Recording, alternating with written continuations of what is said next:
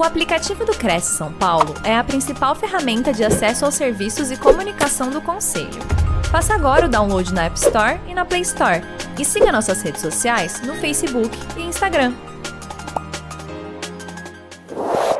Boa noite, tudo ótimo, obrigado. Muito obrigado pela oportunidade mais uma vez aí desde 2012. Desde 2012 aqui junto conosco e é sempre um prazer receber você mais uma vez. Tem uma excelente live, quero convidar a todos para que já mandem suas perguntas, para que no final o doutor Rodrigo possa responder e tirar suas dúvidas. Uma excelente palestra a todos.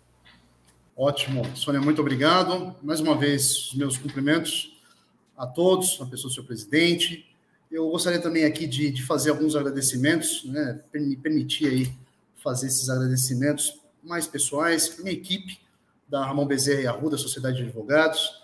Meus agradecimentos também à Academia Pinheiros de Winchan, na pessoa do meu mestre, é, Thomas Pinheiro, né? Uh, ao motoclube que eu integro, Motoclube Império, hoje com dois aniversariantes, o Padilha e o Rodrigo, meus cumprimentos, a minha família, que eu tanto amo, e a todos os partícipes né, que propiciam aí, mais uma vez, essa empreitada, esse, esse pequeno esse pequeno uh, ensinamento aí que nós vamos trocar essa noite. Então, muito obrigado mais uma vez. Eu começo uh, provocando vocês fazer uma pequena introdução, uh, um proêmio sobre esse assunto e neste momento o próprio tema problemas de compra e venda eu trago inicialmente essa questão semântica compra e venda. Primeiro falando das incorporações imobiliárias, né? E aí adentrando ao conceito, né? A, a, espécie uh, que permeia um conjunto de operações uh, interligados, elementos interligados, interdependentes, que buscam a finalidade de alienação, buscam a finalidade de uh, alienar empreendimentos autônomos, busca a compra e venda. Nessa compra e venda, aí sim eu trago uma nova concepção, uma nova é, atividade, uma nova empreitada, vamos dizer assim, uh, inclusive uh, com escopo comatada pelo Código Civil, uh, quando eu trago a vocês o próprio contrato de compra e venda, alienação e o contrato de compra e venda. No contrato de compra e venda, que tem previsão no Código Civil, esse contrato ele traz a relação de duas pessoas, duas partes, sejam elas pessoas físicas ou pessoas jurídicas. Né? Com um escopo é, em comum: o preço, a condução e principalmente os, as modulações pactuais. Né? Então, eu tenho um empreendimento imobiliário, eu tenho a necessidade de uma alienação, eu tenho o contrato em espécie, uma espécie contratual de compra e venda entre pessoas físicas ou jurídicas, ok? Nessa seara, é, nesse início, eu não tenho só a concepção de um contrato de compra e venda. Eu tenho a incidência, eu tenho o olhar, eu tenho exatamente o prisma do Código de Defesa do Consumidor. O Código de Defesa do Consumidor, ele tem uma característica, ele tem uma importância constitucional. Ele tem uma, uma relevância é, petrificada, vamos dizer assim, em nossa lei maior. O artigo 170, inciso 5 da Constituição Federal é uma garantia fundamental do cidadão. Garantia fundamental do cidadão. Traz o seu corpo no interesse, no interesse social. É uma norma, a Lei 8.078 de 90, é uma norma com relevância funcional de importância coletiva, de ordem pública fundamental. Né? Tem, temos as garantias fundamentais e temos a proteção do consumo. E aí, aqui eu quero dizer para vocês que o Código de Defesa do Consumidor, a nomenclatura, como alguns doutrinadores fazem, é, defendem, a nomenclatura, ela não é exatamente de consumidor, mas sim de consumo. O, o arcabouço jurídico, as disposições do Código de Defesa do Consumidor, elas não buscam tão somente direcionar a proteção ao consumidor. Elas também trazem normas de relevância para o fornecedor de serviço o fornecedor de produto. Né? Alguns até ousam dizer que deveria ser é, chamar código de consumo, código de proteção, código de defesa do consumo, e não Código de Defesa do Consumidor. O consumidor é o hipossuficiente, o consumidor é o vulnerável da relação, é aquele que não detém conhecimento técnico, conhecimento profissional, capaz de, por si mesmo, de per si, como dizem, é, entender, ter o know-how, ter a expertise daquela negociação. No nosso caso de hoje, a negociação imobiliária. Passado isso, passado essa prévia, onde eu trago uma ideia da compra e venda, trago uma pequena incisão, vamos dizer assim, do Código de Defesa do Consumidor, eu, eu passo a discutir os problemas. Eu passo a compor com vocês algumas problemáticas. Vou esgotá-las? De forma alguma. De forma alguma. Eu vou provocar quem nos ouve, quem nos assiste, exatamente a pensar, a permear, a divagar, a perquirir, vamos dizer assim, um pouco dessa realidade jurídica no momento em que, seja como comprador, seja como vendedor, seja como intermediador, enfim, como sujeito dessa relação contratual complexa, porque advém da sociedade, a partir deste momento, interagir, ter um pouco de, de intervenção, direção jurídica nesse sentido. Esse é o meu propósito, como sempre foi desde as primeiras oportunidades que eu estive nessa casa. A primeira problemática que eu compartilho com vocês é a problemática vendedor. São os problemas que relacionam o vendedor, que é, preocupam o vendedor. E o primeiro deles é exatamente a dificuldade do vendedor em cobrar. Ramon, mas como assim? Como a dificuldade dele de cobrar, em cobrar o comprador? exatamente isso. Por conta de dois dispositivos legais. Primeiro, o artigo 42 do Código de Defesa do Consumidor. E vão ter detalhes aqui que eu vou querer que vocês realmente anotem, tomem, tomem nota desse, de alguns artigos que eu vou compartilhar com vocês. O artigo 42 do Código de Defesa do Consumidor, ele diz que a cobrança excessiva, a cobrança equivocada, ela pode gerar um direito de regresso, um direito, uma repetição de débito daquele que é cobrado, do consumidor, comprador, vamos dizer assim. Ele pode exatamente pedir o valor cobrado excessivamente, equivocadamente, em dobro. Então, veja, a primeira problemática, as primeiras é, é, é, vamos dizer assim, essas intervenções equivocadas, os erros que são comuns e que aqui eu destaco, envolvem a cobrança indevida, envolvem a cobrança excessiva, seja ela extrajudicial ou judicialmente, cabendo ao, ao devedor, ao cobrado, inicialmente, justamente, provar a má-fé. Essas são decisões, inclusive, jurisprudenciais. Uh, e aqui eu faço referência as técnicas, as orientações jurídicas pelo doutrinador Scavones Jr., tá? a quem eu também faço aqui referência, faço aqui as minhas homenagens. Uh, nessa, nessa toada, falando ainda sobre, sobre a comprovação de má-fé, cabe ao consumidor, cabe ao comprador exatamente evidenciar, evidenciar a malícia, a cobrança indevida. E do outro lado, o vendedor evidenciar uma justificativa para essa cobrança. Um erro que a gente chama de erro excusável, inevitável, justificável, ok? Então, para ser bem específico, o primeiro ponto aí de dificuldade desse vendedor, o primeiro problema que ele enfrenta sobre a ótica do consumo é exatamente são exatamente esses artigos. O artigo 42, que fala da cobrança excessiva, e o artigo 52 do Código Civil, que diz se você tiver que cobrar o comprador, tiver que cobrar o consumidor, a pessoa vulnerável na relação, você deverá antes informá-la de todas as multas, de todas as penalidades, de todas as incidências contratuais. Caso em que, não fazendo dessa forma, você auto, automaticamente incorrerá em cobrança indevida. Então, quando eu digo tem dificuldade de cobrar, é uma dificuldade na cobrança, não é exatamente o efeito de cobrar aquele que deve, mas sim de utilizar-se dos mecanismos necessários para não contrariar o Código de Defesa do Consumidor. Lembrando, o Código de Defesa do Consumidor é exatamente a balança necessária para equiparar, para equalizar a relação, onde um dos seus partícipes não detém conhecimento técnica suficiente para realmente trocar, fazer uma troca justa contra a parte. Ok? Ah, Ramon, mas e aí? Temos esse, esse primeiro problema de cobrança. Tem alguma outra coisa relacionada àquele que vende? Tem, tem sim. Tem um termo. tem uma técnica, tem algo chamado desconsideração da personalidade jurídica. Ramon, o que, que é isso? Desconsideração da personalidade jurídica. É um termo, obviamente, americano, é, advindo da teoria é, da disregard of legal entity, onde existe a desestimação, onde existe a desconsideração, onde existe a retirada da pessoa jurídica, da feição, da ficção jurídica, da pessoa jurídica, e a inclusão de responsabilidade dos seus sócios. Quando que isso acontece, Ramon?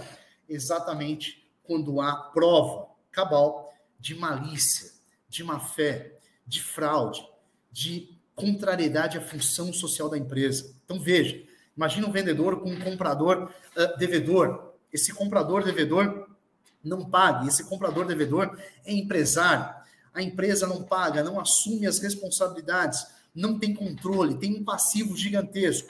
Não há outra alternativa para o credor, vendedor, senão ingressar com uma ação e, esgotados todos os meios de receber o seu crédito dessa empresa, dita confusa em patrimônio, dita fraudulenta, dita mal, maliciosa, não havendo outra alternativa de receber o seu crédito, pede judicialmente que haja a desconsideração da personalidade jurídica, que haja a desestimação, ou seja, não há por que manter a ficção aparência de uma pessoa jurídica. Eu preciso que os sócios passem a serem responsabilizados pelos atos praticados dessa PJ, passem a uh, compor, inclusive com o próprio patrimônio, a pagar com o seu crédito, com o seu patrimônio, as dívidas que a pessoa jurídica adquiriu. Espero que estejam entendendo, que esteja tudo ok. No final, com certeza, eu vou esclarecer. Desestimação da personalidade jurídica. São dois problemas. Por quê? Eu preciso criar elementos, eu na condição de vendedor, para comprovar judicialmente que essa empresa devedora não será capaz de me pagar. E para me ver satisfeito do meu crédito, eu ingresso com a demanda e, comprovando esses elementos fraudulentos, eu passo a solicitar a responsabilização dos sócios dessa empresa. Ok? É uma dificuldade? É um sofrimento para aquele que é vendedor? Sim. De muita, muita potência, exatamente quando eu penso que eu preciso convencer de que, primeiro, aquela pessoa jurídica não será capaz de honrar com seus créditos. E pior, de que aquela mesma pessoa jurídica é fraudulenta, atenta contra a boa-fé, confunde patrimônio, atenta contra a função social. Certo? Perfeito? Vamos prosseguir. Separando rapidamente as celeumas, os problemas que envolvem aí o vendedor, eu trago para dividir inicialmente com vocês também as celeumas, os problemas que podem atingir diretamente o adquirente de uma propriedade. Inclusive, o Código de Defesa do Consumidor, sobre essa ótica, a essência dessa legislação, ela traz produtos e serviços que são objetos de proteção. Né? Produtos, alimentos, brinquedos, roupas, né? uh, os bens, bens duráveis. Tenho terrenos, tenho apartamentos, tenho carros. Né? E os serviços, prestação de serviços envolvendo plano de saúde, prestações de serviço envolvendo consertos uh, de eletrodomésticos, enfim, essa gama de, de, de proteção, de intervenção, é, no nosso caso, vem realmente a, a, envolver os bens duráveis, os bens duráveis, terrenos, uh, uh, apartamentos, enfim, casas, enfim, imóveis, de uma maneira geral.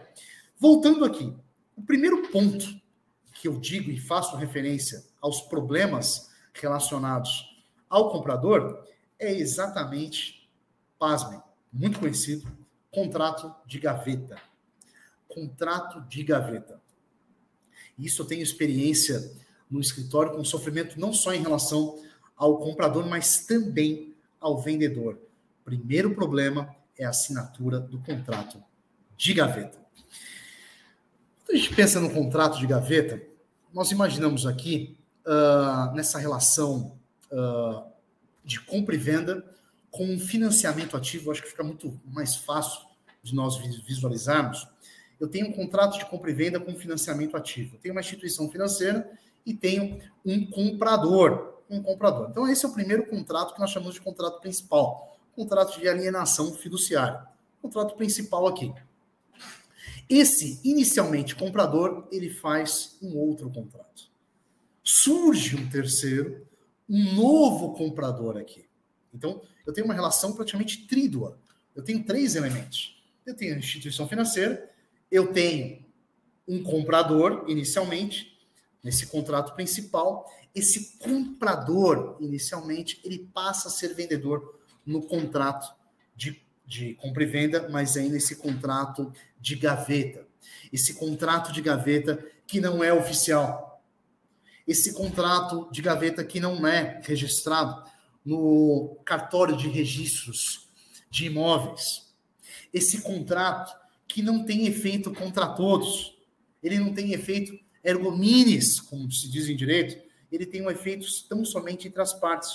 E pior, esse contrato não é conhecido e nem anuído pela instituição financeira. Ou seja, apesar de ser uma relação trídua, né, o contrato principal não se comunica com o contrato de compra e venda. Ramon, e por que os riscos? E aí a doutrina do Scavone Júnior evidencia isso. O primeiro, o primeiro risco é, que, que acomete o comprador nesse contrato de gaveta é se o vendedor, o seu vendedor, né, nessa segunda relação dos contratos de gaveta, o vendedor do contrato de gaveta falece. Se ele morre, se ele vem a falecer. A primeira, a, a primeira situação ocorrida é, com o falecimento desse vendedor, o primeiro contrato ele é afetado? Sim. Quem surge como direito sucessório, e aí trazendo conceitos da Saicine, são os herdeiros necessários. Descendentes, ascendentes, cônjuge sobrevivente. Eu não tenho de forma alguma o terceiro comprador. Eu não tenho. Eu não privilegio. O contrato, a essência do contrato de gaveta, não permite esse efeito. Então, a primeira preocupação é de que num eventual inventário, e aqui elocubrando com vocês, num eventual inventário, esse terceiro não participará. E a partilha de um imóvel que ainda padece de financiamento será feita entre quem? Os herdeiros necessários: descendente, ascendente e cônjuge sobrevivente. O terceiro não pode fazer nada, a não ser uma coisa: ingressar judicialmente e demonstrar o contrato de gaveta que minimamente tem que ter firma reconhecida. Minimamente. Que teve somente efeito entre as partes e não ergo minis, e não contra todos ou para todos. Então, a primeira dificuldade, dizendo aqui uh, do tema problemas em relação ao adquirente, é exatamente isso: é você ter o falecimento do vendedor. A segunda, nesse contexto, é você simplesmente é, verificar que o vendedor do contrato de gaveta pode quebrar financeiramente. Ele pode ter débitos, ele pode ter pendências, sim. E essas pendências financeiras, essas penhoras, incidirem exatamente no crédito do imóvel, ainda que financiado. Né? Eu não posso pensar que uma penhora não, não venha a ocorrer no imóvel, ainda que ele seja alienado. Ela pode acontecer, e isso existem jurisprudências recentes também, ela pode incidir sobre créditos já é, habilitados, vamos dizer assim, já integralizados dessa alienação fiduciária. Então, veja, o primeiro ponto que destaquei nessa, nessa celeuma envolvendo o adquirente é se o vendedor dele, no contrato de gaveta, falece. E o outro é se o vendedor quebra. É se o vendedor quebra. Reflexo disso também que prejudicará o comprador. Mas, ainda nesse exemplo, eu me permito dizer, com experiências assim, é, e uma delas assim, muito forte no escritório, é o contrário. É o vendedor também sofrer com esse contrato de compra e venda. No escritório, uma história assim que perdurou por alguns anos, olha, uma ação que minimamente deve durar minimamente seis meses, eu falo de uma demanda que demorou alguns anos, né? mais de dois anos, vamos dizer assim. Uma demanda onde, num contrato de compra e venda, entabulado entre o comprador inicial é, para com o terceiro, eu representei esse vendedor, esse vendedor de contrato de compra e venda, e o seu comprador, o seu terceiro, não honrou com o contrato.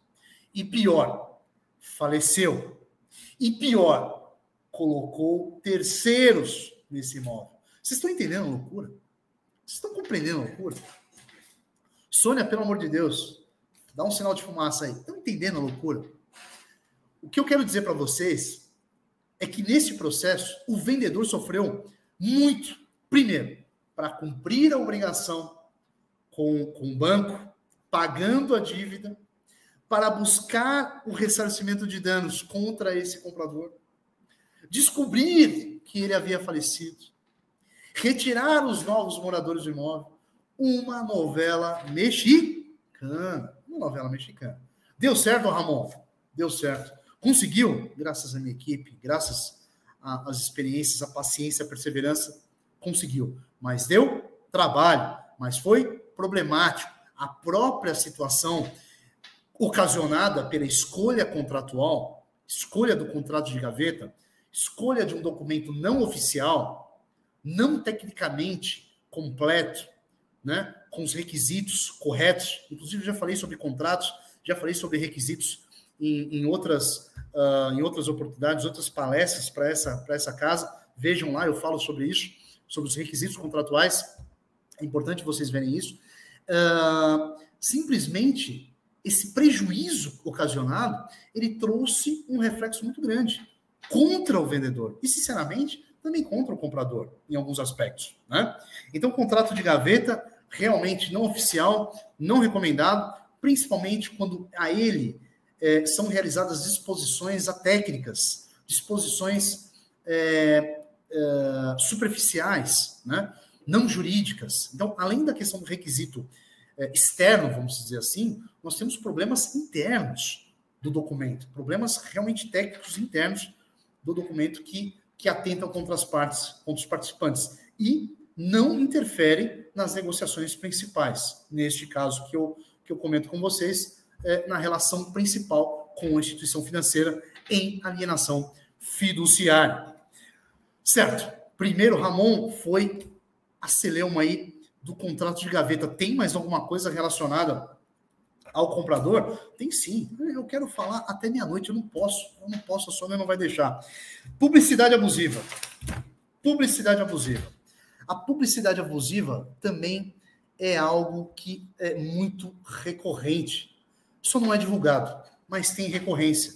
Tem vários desafios processuais onde, nessas celemas, essas brigas, essas discussões, há o fundamento da publicidade enganosa, dos artigos 30 e artigo 37 do Código de Defesa do Consumidor. Anotem, anotem. Né? Já falei de um, anotem esse artigo. Falei de dois, 42 e 52. Olha o 30 e 37 do CDC também para que vocês depois, com calma, é, é, olhem, compulsem esses dispositivos. Publicidade. Imaginem vocês, independente da, da posição, representando seja o comprador, vendedor, aquela ideia maravilhosa, aquele flyer, aquele folder, falando daquele solário, falando não, compondo aquele solário maravilhoso, com aquelas cercas, sebes vivas, olha só, que chique, sebes vivas, cadeiras maravilhosas, né, com produtos assim do, do mais elevado luxo e requinte. Vocês observam crianças naquele flyer, naquele folder, naquelas imagens, naqueles vídeos, enfim, é, é, caminhando, correndo, se divertindo, parques, né? vasos maravilhosos de flores, orquídeas lindas. Olha só minha sogra, é, Dona Célia, por favor, orquídea, lembrei da senhora agora, com saudade. É, enfim, todos esses requintes um solário. E aí vem a entrega. E na entrega, cadê o solário? Na entrega, onde estão as violetas? Na entrega, onde estão as, as cadeiras requintadas, o piso maravilhoso. O que eu vejo é um cenário de deserto, um cenário de trincas, fissuras, rachaduras. Olha, percebam que todos esses elementos anteriores, tudo que foi divulgado, todas as imagens que foram compartilhadas, de acordo com o Código de Defesa do Consumidor, integram um contrato para todos os efeitos. E aquela decepção, aquela, aquela é, remessa à margem dos piores sentimentos vem à tona. E aí, meu Deus do céu, o que fazer? Tem o Código de, de Defesa do Consumidor, eu tenho um código para o comprador vulnerável. O comprador que tinha expectativa de aquela que aquela publicidade, aquela propaganda, aquela, aquela imagem realmente aconteceria na aquisição. E não acontece. Isso é comum? Sim. E o código é claro, o Código de Defesa do Consumidor é claro. Primeiro, o contrato, as imagens, os folders, os flyers, as representações, elas integram o contrato. Elas integram o contrato para todos os efeitos. Segundo ponto, categórico, é falsa a publicidade, a propaganda, quando é enganosa e leva a erro o comprador, aqui consumidor traz a ele mostras ou problemáticas de medo, atenta contra o meio ambiente, traz critérios, ainda que uh, subterfúgios, uh, uh, discricionários, discriminatórios.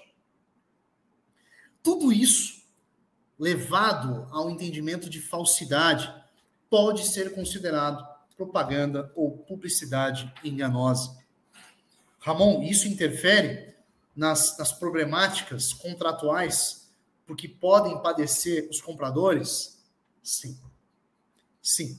E tem incidência do, do CDC 30 e 37 do Código de Defesa do Consumidor. Certo?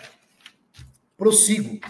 Só isso? Acabou? Não, temos tempo ainda. Bastante tempo, graças a Deus temos a paralisação da obra. Ou oh, esse é um problema.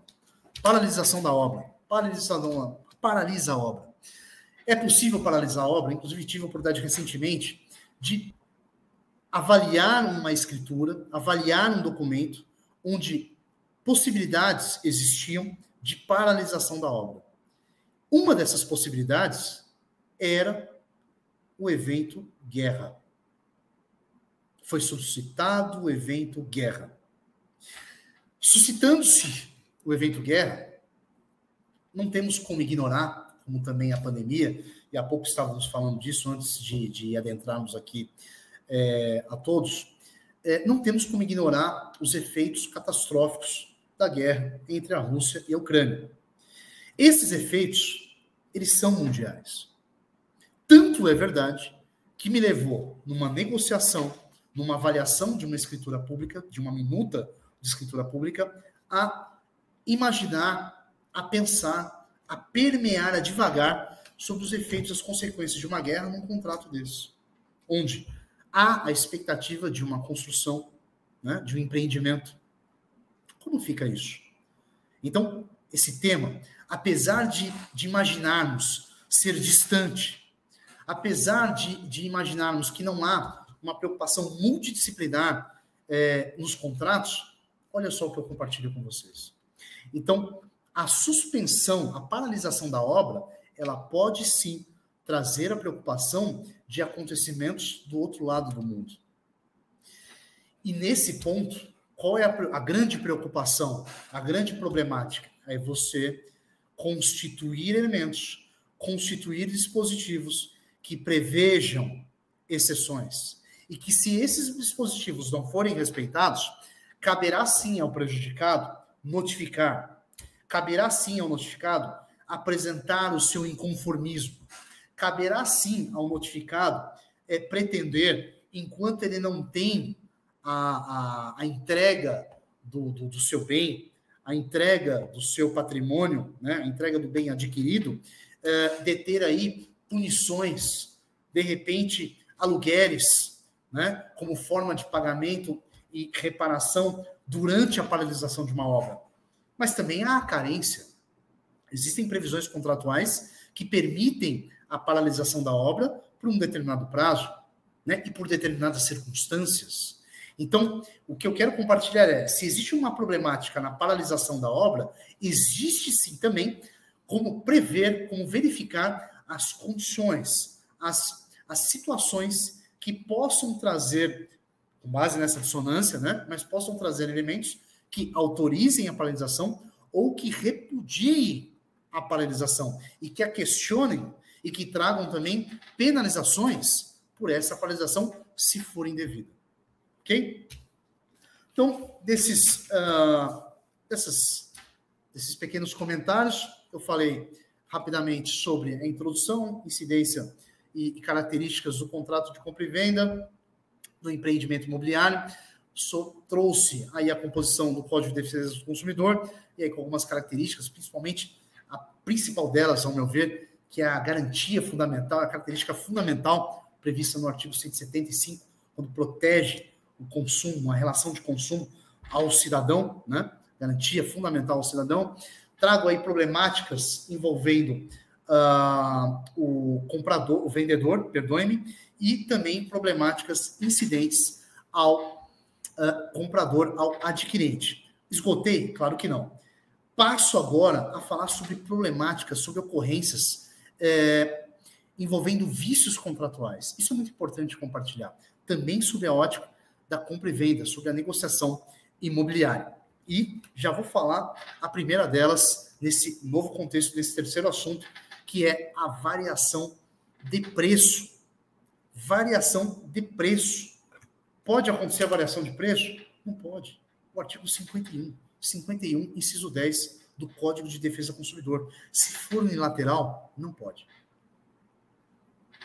Não pode. 51, 10 do CDC. Não pode, se uma das partes automaticamente, gente, vocês estão ouvindo aqui possivelmente o telefone do meu escritório, que eu estou no escritório agora. Parou, parou, parou. O artigo 51, inciso 10, ele prevê, se for unilateral, não pode. Se for unilateral, se uma das partes fizer, independente da fundamentação, independente da fundamentação, uma modificação, ainda que sejam das variáveis do preço, não pode. 51, inciso 10, como problemático e como recorrência, tá? Como recorrência. Vem aquela variação, vem aquela, aquela é, suplantação que a gente fala, né? Suplantar o contrato com planilhas, com ideativos, todos relacionados a uma mudança de preço, no frigir dos ovos, uma mudança de preço unilateral não pode acontecer. Interpretação, aplicação teleológica imediata do artigo 51, inciso 10. Certo? Ok. Item A já foi variação de preço. B, que eu separei aqui, que eu anotei. Antecipação de parcelas, a obrigação ou a proibição. Proibição ou obrigação de antecipação de parcelas. Olha só. De acordo com o artigo 51, inciso 4 do CDC, anotem esse inciso. Ele é muito importante. Inciso 4 do CDC. Essa obrigatoriedade, né, essa obrigação, seja ela ou proibição, obrigação ou proibição no contrato, para que haja antecipação, para que não haja antecipação das parcelas, né, dito financiamento, essa realidade é totalmente proibida pelo Código de Defesa do Consumidor exatamente por conta da desvantagem, por conta da obrigação iníqua que o Código de Defesa do Consumidor é, prevê. Se houver desvantagem, se vocês tiverem essa sensibilidade de desvantagem, de, de obrigação que seja injusta, desequilibrada, artigo 51, inciso 4 do CDC. Essa é uma delas. Não pode acontecer uma determinação é, que seja, além de aviltante, que seja, que segregue, que traga desvantagem ao comprador, a outra parte, vamos dizer assim. Multa de 2%, multa de 2%. Alguns contratos prevêem multa de 2% ao mês, ao mês, por determinada mora, descumprimento contratual, ao mês, ao passo que o Código de Defesa do Consumidor prevê a incidência de multa de 2% por prestação.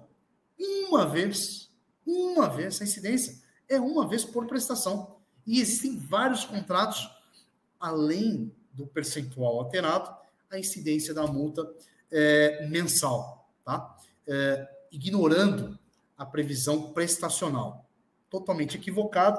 Artigo 52, parágrafo 2 do CDC. Anotem, 52, parágrafo 2 do CDC. Próximo. Uh, isso também uh, eu compartilho com vocês, que é uma realidade, infelizmente uma realidade, a última experiência que nós tivemos envolveu um contrato de cooperativa, de aquisição de lotes. Tá? Houve a rescisão do contrato, por N motivos, que não cabem aqui eu compartilhar com vocês, mas a rescisão do contrato exatamente uh, exigia a devolução dos valores. E essa devolução não aconteceu. Aqui a vendedora uh, não repassou integralmente os valores para o comprador. O contrato rescindiu, aplicou-se multas cumulativas e essas multas não permitiram que os valores pagos integralmente fossem devolvidos. E aí o que acontece? Existe uma, uma composição da jurisprudência dizendo que, principalmente os compradores que não tiveram sequer a posse do imóvel, eles é, não necessariamente vão obter a devolução integral dos valores que foram pagos, mas praticamente todo o valor, deixando para a outra parte, deixando para o vendedor valores relacionados à gestão, taxas administrativas, para não existir um enriquecimento sem causa, um enriquecimento ilícito. Essas taxas, segundo decisões jurisprudenciais, envolvem um valor de 10%, tá? Isso eu faço uma referência média, tá? Então, é, qual que é o tema? Qual que é o grande problema? É, são incidências de contrato ou rescisões de contrato onde não se permite ao, ao, ao comprador, a outra parte, a devolução dos valores que foram pagos, inclusive integralmente. Né? Isso não pode acontecer e é, segundo a ótica do Código de Defesa do Consumidor, proibida. E aí eu faço referência ao artigo 53 do Código de Defesa do Consumidor. Tá? Não houve a posse, e aí situações de sentido. Não houve a posse, existia um financiamento, uma, um, uma pretensão de pagamento dessas, é, dessa aquisição imobiliária, desse lote, e aí, durante o financiamento, por vários motivos, houve a quebra contratual. E aí, uma das partes quedou-se inerte, não permitiu a devolução é, dos valores pagos. Eu não digo que todos os valores, integralmente o valor deva ser devolvido, mas uma parte, boa parte dele deve ser devolvido, exatamente excluídos-se aí os percentuais administrativos, os percentuais de gestão que é, não qualificaria aí o enriquecimento sem causa. Então, assim, um absurdo você simplesmente não permitir a devolução dos valores, né? a retenção integral dos valores. E isso foi objeto de ação com uh, procedência da ação, o acolhimento da nossa demanda, para que houvesse a devolução dos valores pagos, com exceção das taxas administrativas, das taxas operacionais bem identificadas naquele processo. Pois bem, senhores, muito bom, muito bom. Passando rápido aqui, eu estou vendo o horário abaixo aqui da minha, na, na tela aqui, realmente está voando.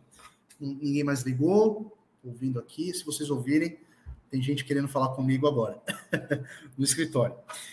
Passando para o próximo passo aqui dos vícios do contrato. Então, vamos lá de novo para a gente não perder o fio da, da meada. Nós falamos sobre os problemas relacionados ao vendedor, problemas relacionados ao comprador, e agora eu trago alguns vícios, algumas recorrências de vícios. Tratei alguns aqui e agora eu passo a dizer sobre a imposição de representantes e procuração.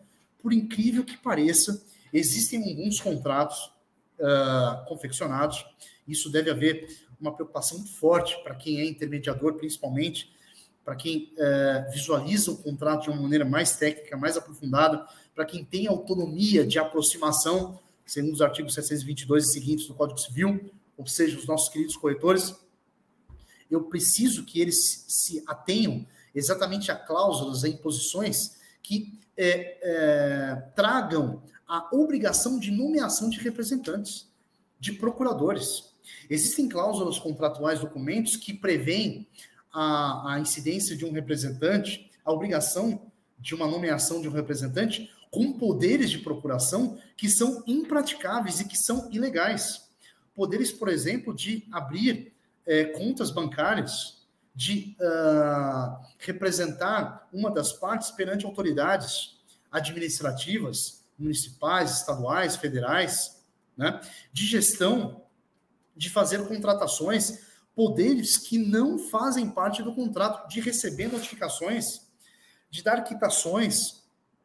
Isso não, não muitas vezes, sinceramente, na maioria das vezes, são inaplicáveis. E o Código de Defesa do Consumidor veda essa prática.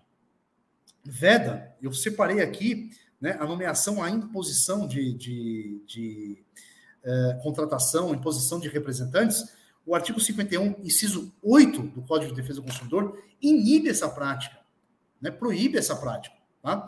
Então, eh, e eu uh, acrescento a questão da procuração, porque em alguns contratos, por experiência já visualizados, já analisados, já perquiridos por nossa assessoria jurídica, eu fui capaz de perceber e identificar em vários momentos, muitas vezes no mesmo contrato, a necessidade de imposição de contratação de um representante. Eu não estou dizendo advogado, estou dizendo, muitas vezes, a nomeação de uma procuração propriamente dita para o próprio vendedor. Para o próprio vendedor. Tá? A ótica do Código de Defesa do Consumidor inibe essa incidência.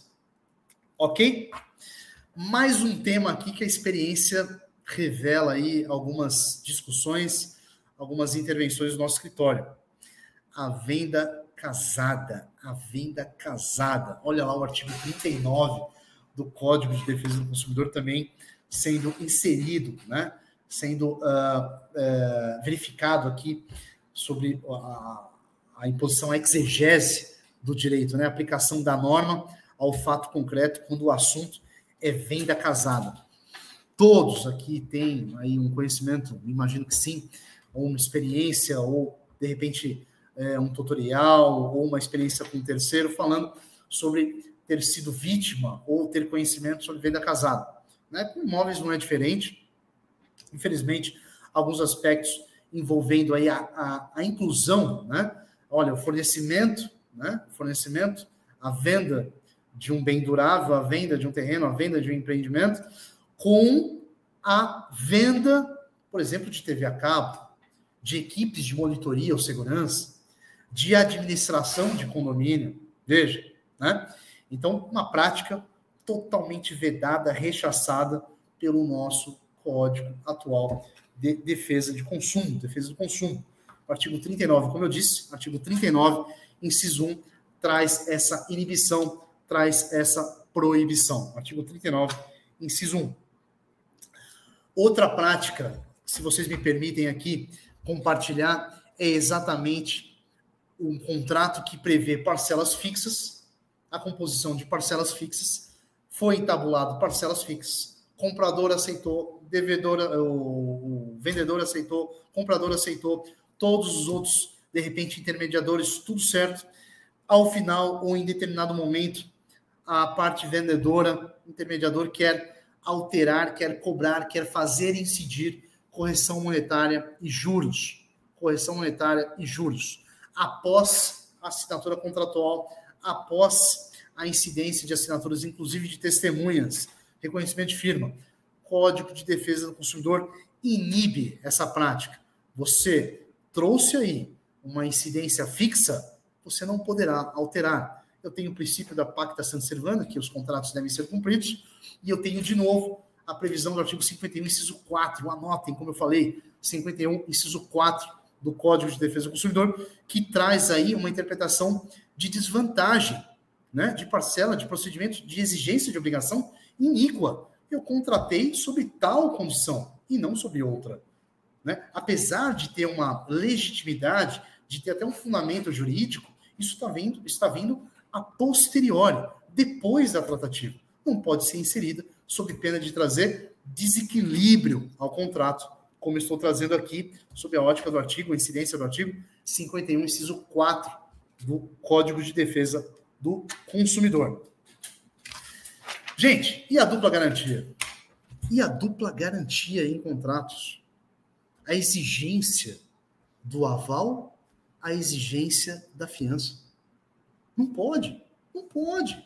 Olha outro desequilíbrio, outra desvantagem, outra irregularidade prevista pelo Código de Defesa do Consumidor.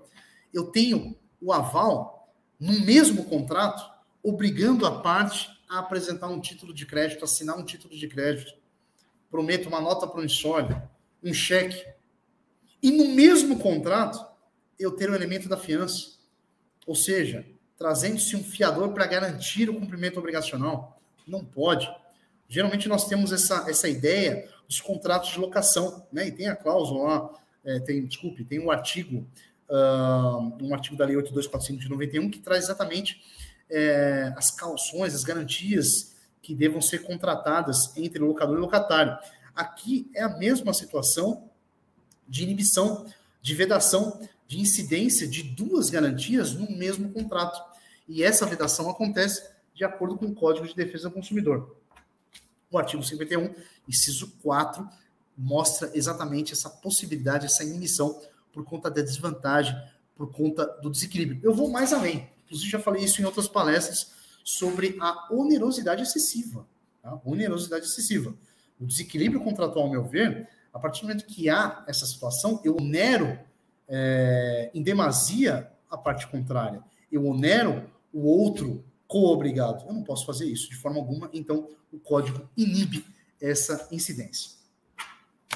Caminhando, infelizmente, o tempo voa, infelizmente, para a finalização dessa exposição, né, com muita tranquilidade, com muita é, felicidade é, compartilhada com todos vocês, eu vou para uma situação pontual, outra situação pontual interessantíssima, que é a previsão contratual de pagamento de honorários. Olha só se a parte que se obriga não cumprir a obrigação, incidirá, em alguns contratos eu, eu, eu verifico isso, uh, honorários, verba honorária, e muitas vezes no importe de 20%. Só com um detalhe, só que tem um detalhe. Sem a intervenção sequer, sem a identificação sequer de um advogado.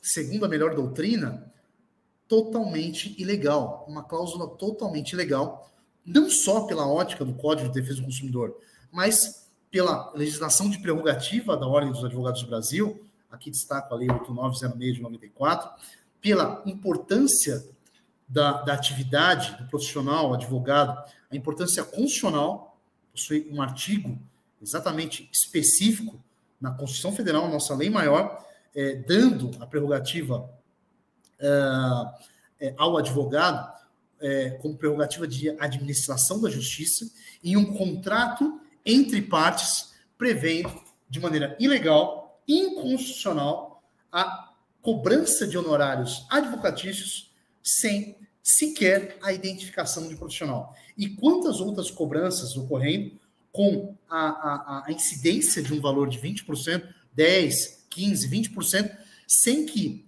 o ato de cobrar seja realizado por um advogado. Então, se houver essa situação, também um contrato como acontece rotineiramente, essa situação contratual é nula de pleno direito, é nula pleno iure, tá? De acordo com a legislação, com a Constituição, com as prerrogativas da OAB 8906, de acordo com o artigo 51, inciso 4, também do Código de Defesa do Consumidor. Finalizando, dois itens é, para nós terminarmos aqui a nossa exposição, um item aqui de acumulação de multas, além da questão de honorários, acumulação de multas. Existem muitos contratos que acumulam a multa moratória com a multa compensatória. Multa moratória, aqui de uma maneira é, muito é, singela, envolve o atraso, o simples atraso. O objetivo principal da multa moratória é, a, é punir o atraso. O objetivo principal da multa compensatória é identificar o descumprimento parcial ou total da obrigação. Elas não são juridicamente compatíveis e elas não podem, por conta disso, ser uh, inseridas no contrato e cobradas uh, cumulativamente. Uma é o atraso, a outra é o descumprimento parcial ou total. Existem cláusulas e existem aplicações dessas cláusulas de maneira equivocada que somam as, as, as penalizações. Além de serem penalizações em demasia, são cumuladas. E o Código de Defesa do Consumidor, mais uma vez, inibe e essa problemática inibe essa incidência. Também com base no desequilíbrio e na desvantagem. Para finalizar, e aí eu quero que vocês, obviamente, tomem nota do artigo 51, inciso 15 da, do, da Lei 8.078 de 90, do nosso Código de Defesa do Consumidor. Esse dispositivo, ele, ele inibe, ele veda exatamente a cessão de direitos, a cessão unilateral de direitos, seja pelo vendedor, seja pelo comprador. Ele inibe essa incidência, é, impedindo que, sem que haja participação da outra parte, não haja transferência de crédito, não haja simplesmente a possibilidade de substituição do vendedor ou do comprador durante a efetividade da é, negociação da compra e venda. Sem anuência de uma das partes, não há possibilidade de realização da cessão de direito, da cessão da nomeação de terceiros. É preciso que uma ou outra parte anule. E como que isso pode acontecer? Exatamente através de notificação. Notificação aqui, todos os protestos, sejam eles inconformismos ou protestos de direitos, né, são realizados, e aqui eu falo em analogia do artigo 726 do Código de Processo Civil. Todo, toda pessoa tem direito de expor, de compartilhar direitos. Isso de uma maneira técnica, deve ser realizado de maneira técnica, de maneira complexa, de maneira específica. Mas, grosso modo, a comunicação de sessão deve ocorrer mediante notificação para outra parte. Se isso não acontecer, automaticamente não haverá anuência, automaticamente haverá a vedação, a incidência do artigo 51, inciso 15, 15 da Lei 8.078, 8.078 de 90. Senhores, espero ter sido claro, ter sido objetivo. Agradeço novamente é, essa rápida exposição. Para mim, voou. Eu acho que eu estou perdendo, inclusive, a, o, o, time aqui em relação à, à exposição online, mas eu quero, de novo, fortalecer aqui o meu abraço a todos e agradecer novamente. Sônia, contigo. Muito obrigado. Muito obrigada, Rodrigo. Excelente a sua exposição aqui. Tenho certeza que você abordou com maestria os casos mais importantes que estão no dia a dia do corretor, que realmente é, muitas vezes o corretor se vê numa situação em que ele não sabe como é que ele pode resolver essas questões, né? Nós temos aqui alguns comentários é, várias pessoas fizeram comentários enquanto você estava é, fazendo a sua exposição. E temos aqui duas perguntas que eu gostaria que você respondesse, que são uh, mais específicas uh, de dúvidas dos nossos internautas. A primeira pergunta é do Aloysio Junqueira, que diz o seguinte: quando a empresa é desconstituída e os sócios ficam responsabilizados pela dívida da PJ, está respaldado em qual artigo do Código de Defesa do Consumidor ou do Código Civil? Eu achei maravilhoso a pergunta. Obrigado, Luiz. Vou falar agora, ó, de bate pronto, bate pronto. Artigo 50 do Código Civil e artigo 28 do Código de Defesa do Consumidor. E vou aproveitar, Sônia, rapidão, rapidão, para é, compor essas duas diferenças. No Código Civil, artigo 50, é, eu, eu tenho uma situação assim, eu preciso para conseguir essa desconsideração, eu preciso pleitear na justiça. Eu preciso comprovar exatamente que essa empresa é fraudulenta, que essa, que essa empresa é, confunde patrimônio, atenta contra a função social da propriedade.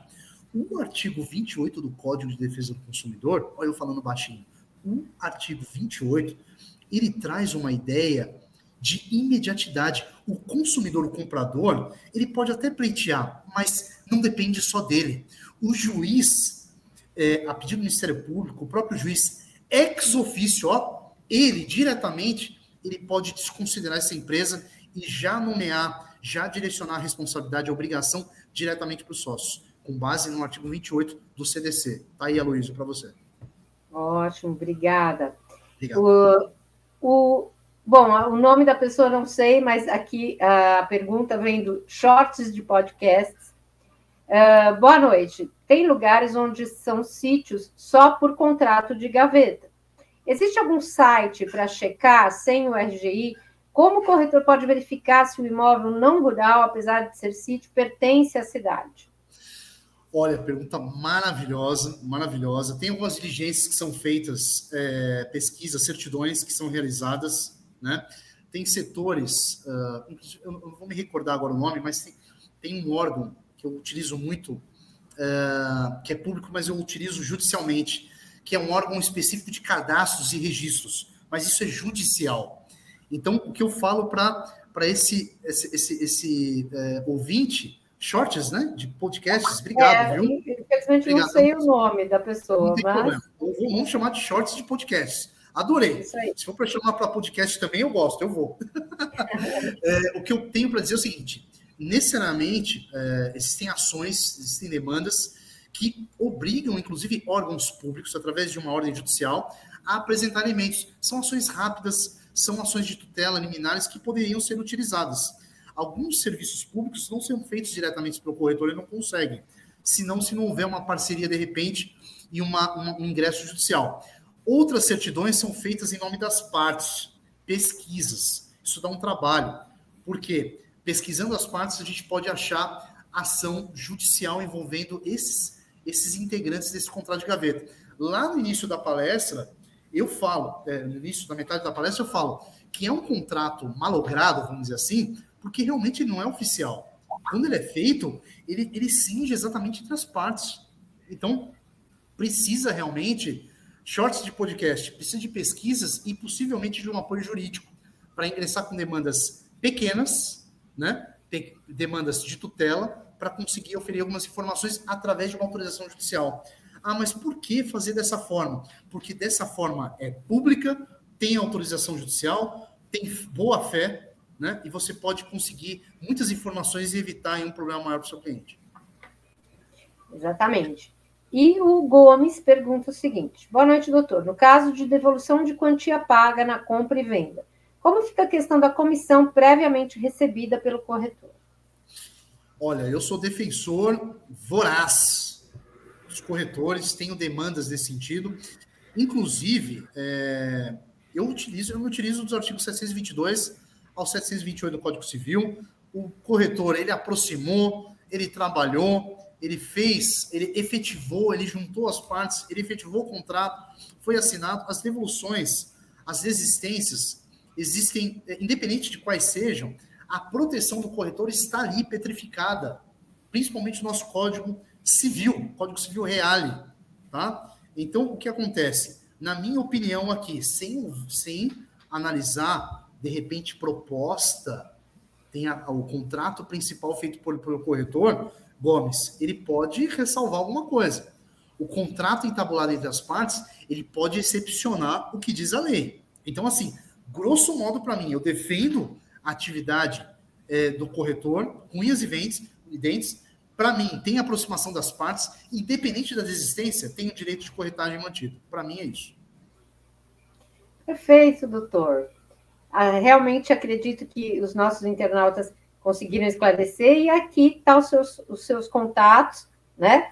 Para o pessoal que quer manter contato, quer mandar mais alguma pergunta, está aqui na tela o contato do nosso querido palestrante, né? Pois não. Me, me, me, perdoe até estender um pouquinho mais. Primeiro, eu estou quase alcançando é, assim uma reformulação do Instagram. Então, por favor, estou quase atingindo 300. Vão lá, acessa, compartilha. Por favor, vocês serão muito bem-vindos. O site, fiquem à vontade, olhem lá, bastante tranquilidade. E detalhe, situações que eu trouxe durante esse período de palestras, desde 2012 para cá, aconteceram na prática e pessoas me questionaram dizendo: Ramon, o que você disse para mim contraria o que um juiz decidiu contra mim. E eu consegui manter aquilo que eu digo para vocês com muito estudo, com muito carinho, com muito amor no judiciário e defender as, as minhas teses. Então, assim, para mim é uma honra estar com vocês e cada dia que passa me aproximar mais dos corretores. A gente é que agradece aqui no, no, nos comentários, depois que você tiver a oportunidade de dar uma olhadinha, todo mundo te agradecendo, te elogiando. Realmente é, foi uma excelente explicação e que a gente tem certeza que a gente vai estar junto em outras oportunidades, com certeza, né? Obrigado, obrigado. E quero convidar os nossos internautas para que amanhã, às 20 horas, acompanhem a live do Emerson Oliveira sobre negociação com inteligência e gestão emocional para os corretores de imóveis. Amanhã, excepcionalmente, não teremos Cresce Esclarece, mas a live das 20 horas, com certeza, estaremos juntos novamente. Muito obrigada, doutor, e quero agradecer mais uma vez em nome da nossa diretoria, e as portas estão sempre abertas aqui do Cresce para você. Obrigado, muito obrigado, de coração a todos. Muito obrigado mesmo. Obrigada a todos que nos acompanharam. Um grande abraço e tenham uma boa noite.